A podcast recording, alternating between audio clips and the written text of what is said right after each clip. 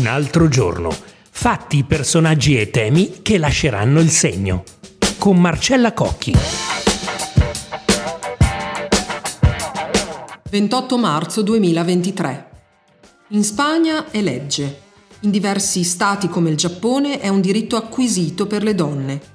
In Italia ci sono singole aziende e singoli istituti superiori che riconoscono la possibilità per le lavoratrici o le studentesse di presentare giustificazioni specifiche delle assenze, ma il dibattito è ripartito soprattutto in Emilia-Romagna, che ha l'ambizione di mettere a punto una misura che funzioni a livello nazionale. Di che parliamo?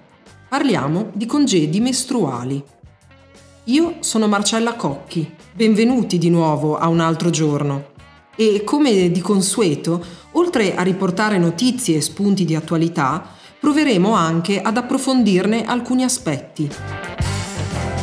In questo caso le domande sono l'allargamento del riconoscimento della specificità delle donne e dei loro diritti non rischia però di essere un boomerang al momento delle assunzioni, per esempio, o per la carriera lavorativa?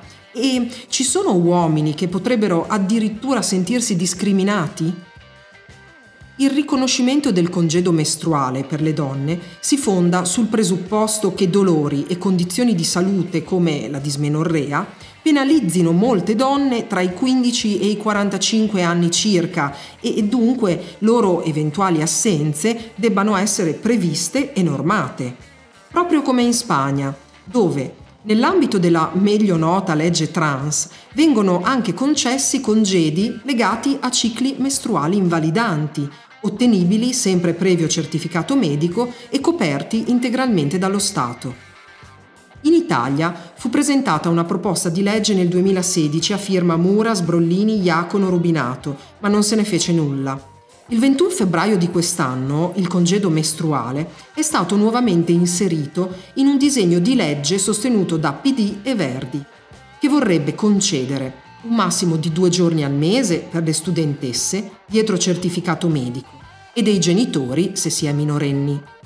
Sul lavoro vorrebbe garantire fino a due giorni al mese a parità di retribuzione a chi all'inizio dell'anno abbia presentato una certificazione medica ad hoc.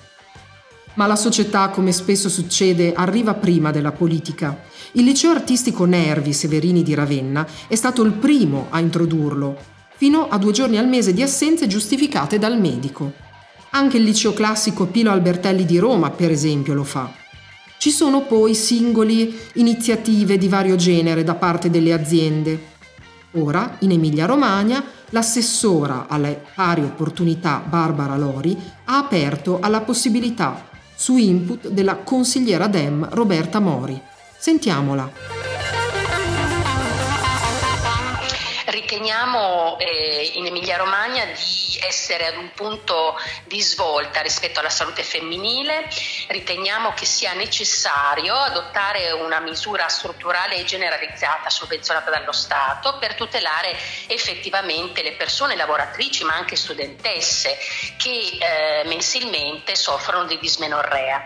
Questo è molto importante, il congedo mestruale è molto importante perché non è soltanto una misura eh, diciamo di salute e di prevenzione e appunto di sollievo, ma è anche uno strumento di equità sociale, perché noi dobbiamo mettere in condizione le ragazze e le donne di curarsi, di gestire i sintomi della dismenorrea senza aggravi ulteriori, insomma le sofferenze che già eh, come dire, patiscono.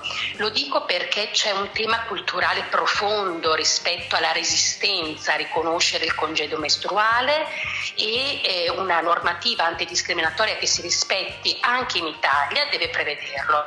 Lo dico perché il riconoscimento giuridico appunto nazionale del congedo mestruale dà la possibilità di fare un passo avanti, non soltanto nella prevenzione, nella cura eh, diciamo, di questi disturbi, ma anche proprio nella posizione del femminile nella società, che ha bisogno di essere sostenuta perché nessuna donna e nessuna ragazza deve essere destinata a soffrire. Essere donna oggi, vivere il prodigio del tuo mensile uno strumento di equità sociale, dice Mori, per sostenere il femminile nella società. Ma è interessante analizzare aperture come il congedo mestruale anche con la lente di un mercato del lavoro non sempre all'avanguardia e con cui tutti i giorni donne e uomini devono fare i conti. Ci supporta nel ragionamento Silvia Dellorusso, professoressa di comportamento organizzativo e gestione delle risorse umane alla LUIS. Professoressa Dello Russo, non c'è il rischio che l'ampliamento del riconoscimento dei diritti delle donne si traduca però nella pratica anche come un boomerang nei loro confronti, per esempio nel momento delle assunzioni? Buongiorno, eh, guardi, il rischio in parte c'è dal momento in cui alcune di queste iniziative si iscrivono ancora in una cultura che forse non è pronta e non è pienamente ehm, aperta alla gestione appunto delle differenze e, del, e quindi dell'inclusività eh, del tutto. Eh, mi spiego meglio, quello a cui, mi riferisco è il fatto che Chiaramente avere delle opportunità come questa del congedo eh, extra per la salute, che poi può essere un motivo specifico o d'altro, eh, non necessariamente dire, si accompagna poi ad una selezione mh, a livello di entrata delle persone o a delle carriere o delle prospettive di carriera che sono effettivamente equivalenti per entrambi i generi. Sappiamo tutti che c'è il fenomeno del soffitto di cristallo ed è quello che si spiega quando, eh, come dire, si verifica quando alle donne non vengono eh, effettivamente riconosciuti eh, gli, le stesse opportunità di avanzamento perché quelle, quelle, gli strumenti per l'avanzamento si basano ancora su dei criteri eh, di tipo diverso, eh, ad esempio la disponibilità eh, anche oraria a dedicarsi al lavoro, la possibilità di fare esperienze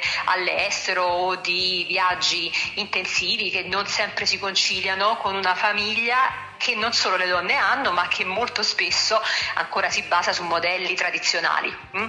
Quindi è chiaro che dare queste opportunità per la gestione del quotidiano al lavoro è sicuramente un passo in avanti, c'è il rischio che però nei contesti in cui non si è ancora fatto abbastanza per evolvere anche sul fronte di altre politiche eh, della gestione del personale che hanno a che vedere appunto con la selezione, il reclutamento e con la gestione delle carriere eh, e poi dopo diventi quasi un boomerang perché alle aziende non fa piacere assumere donne che possono andare in maternità o donne che possono prendere un congedo di un giorno extra al mese.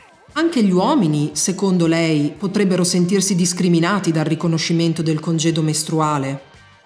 Ma guardi, eh, se si intende il congedo mestruale come un congedo eh, inteso per tutta la popolazione, perché non legato necessariamente ai problemi mestruali, ma a problemi di salute che possono subentrare per chiunque, a prescindere dal genere, immaginiamo chi soffre di emicrania cronica a cui spesso questi episodi accadono appunto anche mensilmente o comunque con una certa frequenza e regolarità, allora no, non mi sembra che sia un, un elemento discriminatorio e anzi eh, dovrebbe essere dire, accolto proprio nella logica eh, della della, della, diversità e dell'inclusività e anche del favorire persone che eh, possono essere altrettanto produttive al lavoro pur avendo delle defiance, chiamiamole così, perché non siamo poi tutti delle macchine perfette, ognuno ha dei giorni eh, di minore efficienza che possono essere senz'altro compensati e bene in altri, in altri momenti. Vorrei fartene un'altra.